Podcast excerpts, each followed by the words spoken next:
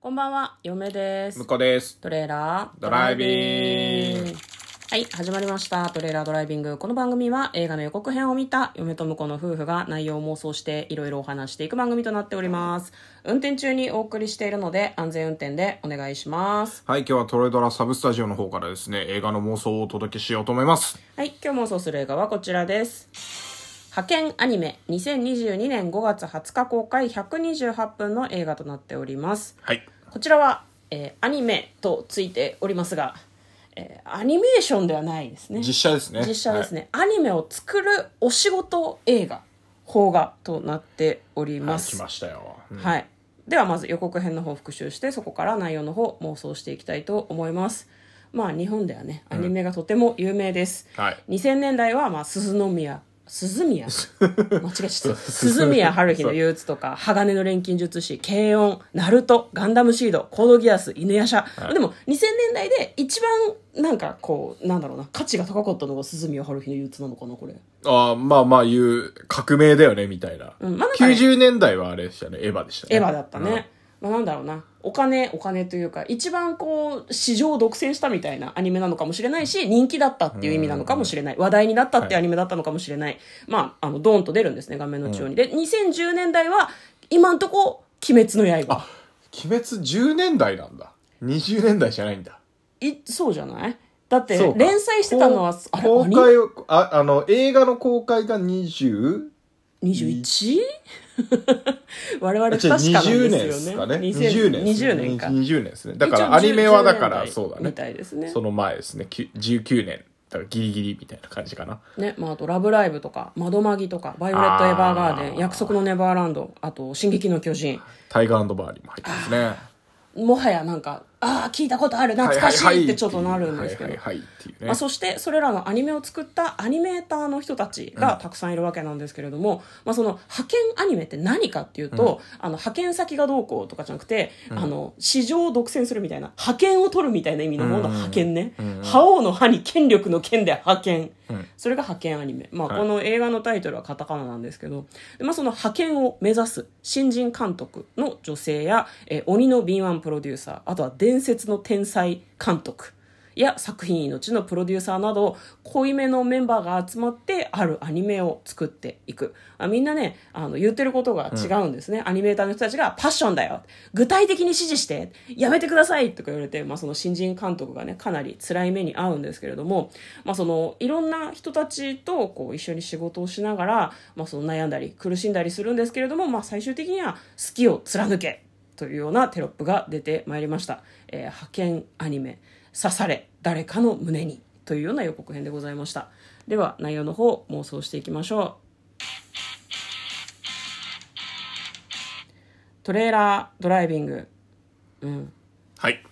なんか辻村美月さんでいいのかな小説家の方が原作なんですね、えー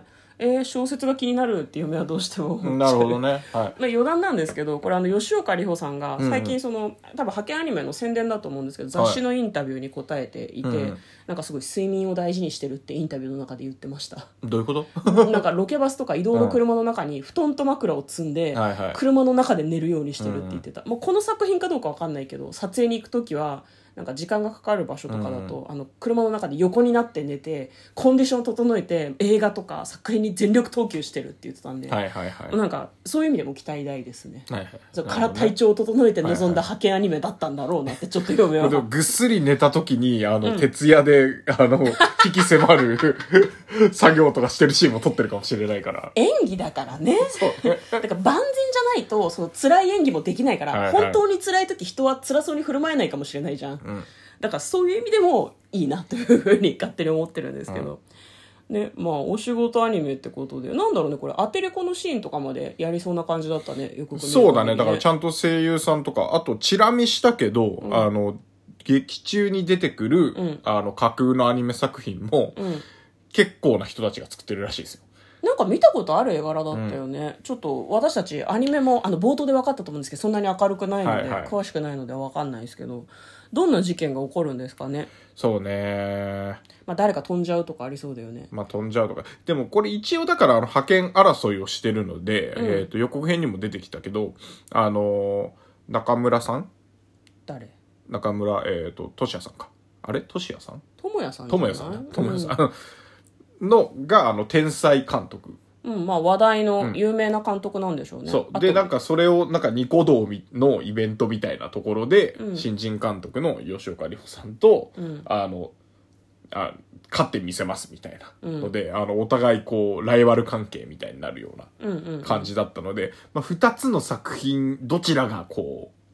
派遣を取るかみたいな、はいはいはい、はい、そういうストーリーにはなってるんじゃないかなと思うんですね。そうだね公開時期がきっとかぶるんだろうね、で吉岡里帆さんの方が新人監督だから、まあ、話題性も少ないと、絶対見た目が良くて伝説の天才って言われてる監督の作品の方が話題になる可能性ありそうだもんね、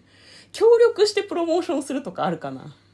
まあ、そこまではないかなまあ、協力ね。ん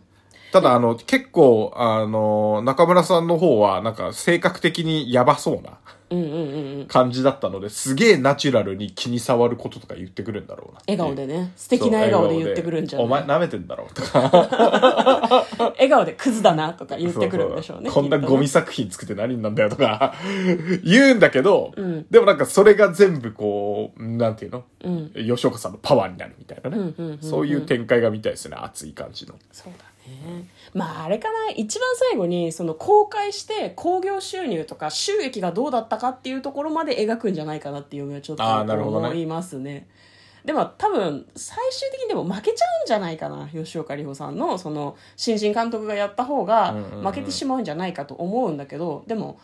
アニメアニメ何でもそうだけどさその誰の心に刺さるかじゃんこの予告の最後にもなんだろう誰かに刺されみたいなことがうんうんうん刺され誰かの胸にって書いてあったけど、ん誰かに刺さればいいじゃんみたいな話にはなるかもねもしかしたら、まあ、そそうねの派遣を取るっていうのは一個大事なことではあるけどだって一時的に興行収入が良くてもさうん興行、収入で伝説になるわけじゃなくないいやまあそうだけど、でも、これどっちなのかななんかあの、テレビシリーズとかのような気もするけどね。劇場公開だけじゃなくて。ああなるほどね視聴率とか。映画じゃないのか映画じゃない可能性長編アニメーションじゃないかそう、んだからね、これはね、あのーなんだろうな、スタッフの貸し出しとか、うん両方入ってるスタッフがいたりとか。あありそうだもねう最終的には、 なんかこう、あの、お前の作品がしっかりしないと、ううんちの作品だってこう、なんだろうな、うんえっ、と、い、こう勢いがね、落ちちゃうっていうか、うんうんうんうんおお前なんか適当な作画ミスとかで、あのー何乗り切れないようなことになるんじゃねえぞみたいなのをお互いに持ってるような気がするから、うんうんうんうんだからなんかこうちょっと手伝っちゃうみたいなああ展開があってもいいかなと。お互いねもしかしたらその自分のところにいるアニメーターがなんかこのポスターを見てるんですけど、うん多分ロボットアニメとか、あ片方はロボットアニメで片方は美少女アニメなのかなってちょっとはいはいはい思わせるような感じのポスターなんですよね、自分とこのこのアニメーター本当はそっちの方が輝けるんだよねっていうのをトレードしたりとかいはいはいあるかもね、はいもしかしたらね、うん敵に塩を送るわけじゃないけどまあそうね結。局プまあできるのはプロデューサーなんだけど、うんまあ監督、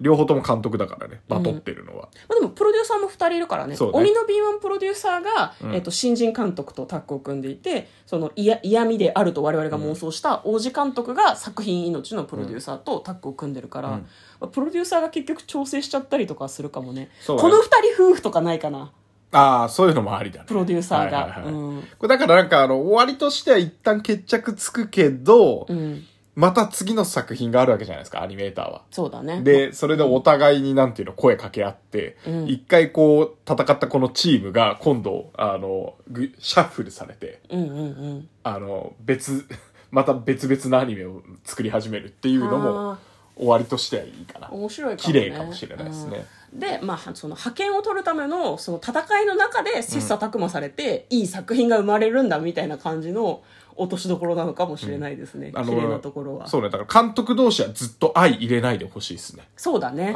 うん。うん、なんかあの言葉は交わすけど、絶対負けないってお互いに、めちゃくちゃ負けず嫌いっていうので言ってほしいですでね。もそれはあくまで相手のいい部分が羨ましくて認めてるからだと思うんだよね、うんあいつのああいうところすごいなとか、あれは自分にはできないってお互い言わないけど思ってるんだと思うんだよね、うんうんそういうライバル関係をぜひ貫いてほしいですねそうですね。はいはいこれ系は結構好きなので、うん。あの、前にちょっと話しましたけど、白箱っていう、あおーの、アニメがあって、それもあの、アニメ制作現場のね、うん。まあ、それはあ本当にアニメなんだけど、うん。っていうのがあって、あの、あ、アニメーターのお仕事もの結構